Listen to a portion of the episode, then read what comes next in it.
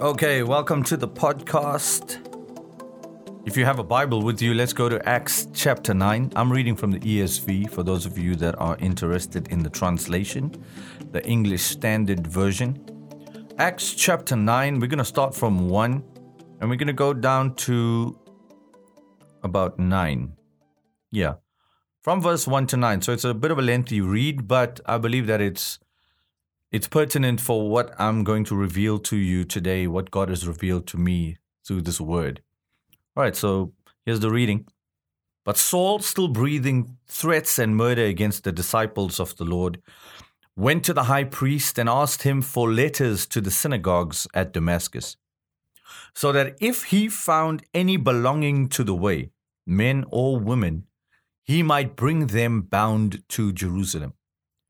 Now, as he went on his way, he approached Damascus, and suddenly a light from heaven shone around him. And falling to the ground, he heard a voice saying, "Saul, Saul, why are you persecuting me?" And he said, "Who are you, Lord?" And he said, "I am Jesus, whom you are persecuting. But rise and enter the city, and you will be told what you are to do." The men who were traveling with him stood speechless, hearing the voice but seeing no one. Saul rose from the ground, and although his eyes were opened, he saw nothing. So they led him by the hand and brought him into Damascus. And for 3 days he was without sight and neither ate nor drank. So we're reading from Acts chapter 9, verse 1 to 9, and we're talking about Saul's Damascus Road experience. Now, for some of you that know the story, Saul was a terrorist in biblical times. Now, when I say terrorist, although he was part of the clergy, he was part of the high priest circles, he terrorized children of the way. Those were believers of Jesus Christ, okay? So some points to consider just on the outset of this teaching is Saul was a devout Jew. He wasn't a random stranger. He wasn't somebody that just hated church. He was a devout Jew, followed the law, studied. He was known as an intellectual of his day. All right?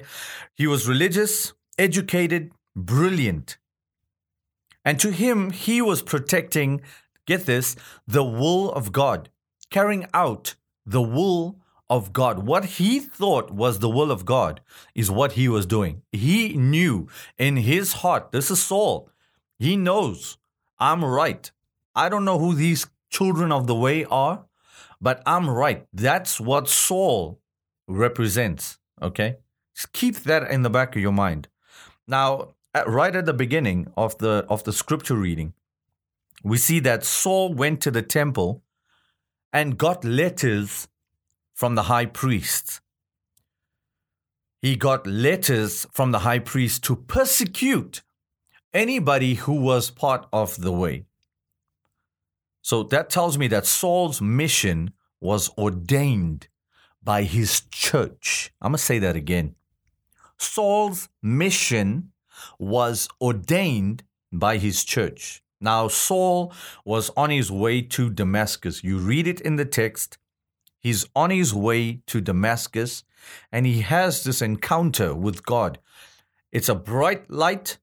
He hears a voice. He gets blinded, and he needs help along the way from where he has his encounter on his way to Damascus. Now, here's a few things that we can learn from just the beginning of this. The road to Damascus will leave you visionless until you get to Damascus and see a man. If you read further down in the text from verse 10, now there was a disciple at Damascus named Ananias. The Lord said to him in a vision, "Ananias," and he said, "Here I am, Lord." And the Lord said to him, "Rise and go to the street called Straight, and at the house of Judas look for a man of Tarsus named Saul. For behold, he is praying, And he has seen in a vision a man named Ananias come in, lay his hands on him so that he might regain his sight. Now God has already spoken to Ananias. Ananias already knows who Saul is.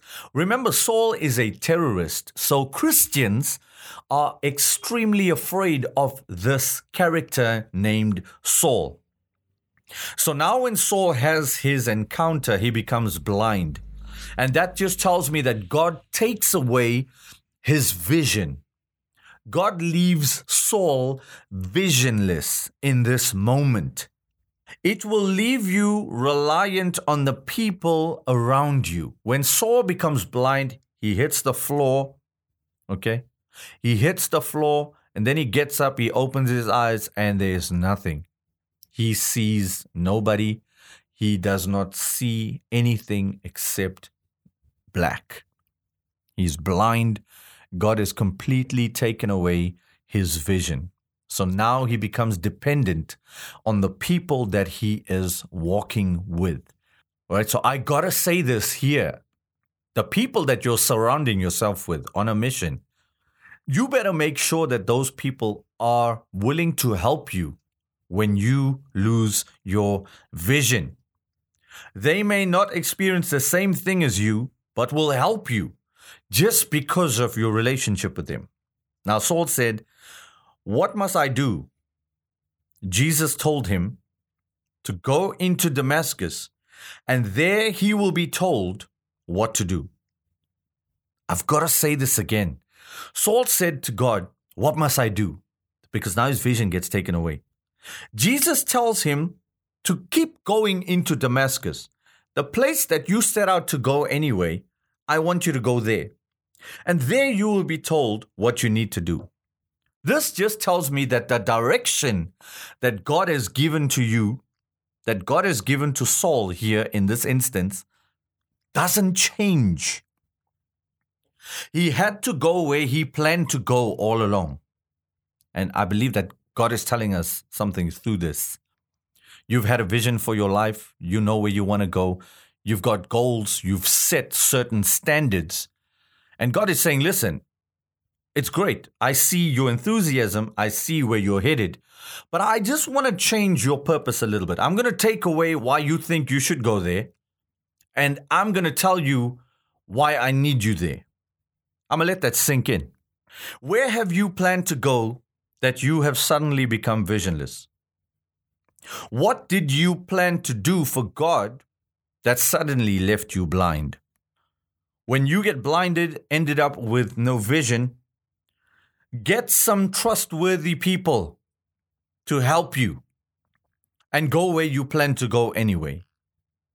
When you get there and you see a man by the name of Ananias, your eyes will be opened and your purpose will be revealed.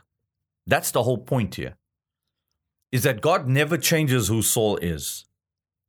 God reveals his vision through Ananias to Saul, but Saul stays the same.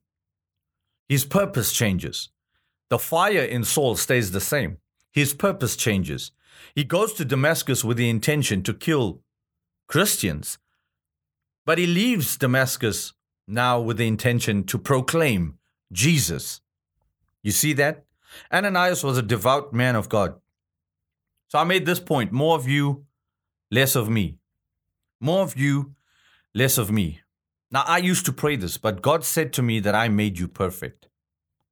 I want you to use who I made you to be to reflect me. So I'm going to end with this. Saul's direction never changes. The essence of who Saul is never changes. His passion never changes. Who he is never changes. Continue on your way to Damascus so that you can find the purpose that God is sending you to Damascus for. I pray that this blesses you. I pray that you're encouraged by these few words. Until the next one, God bless you.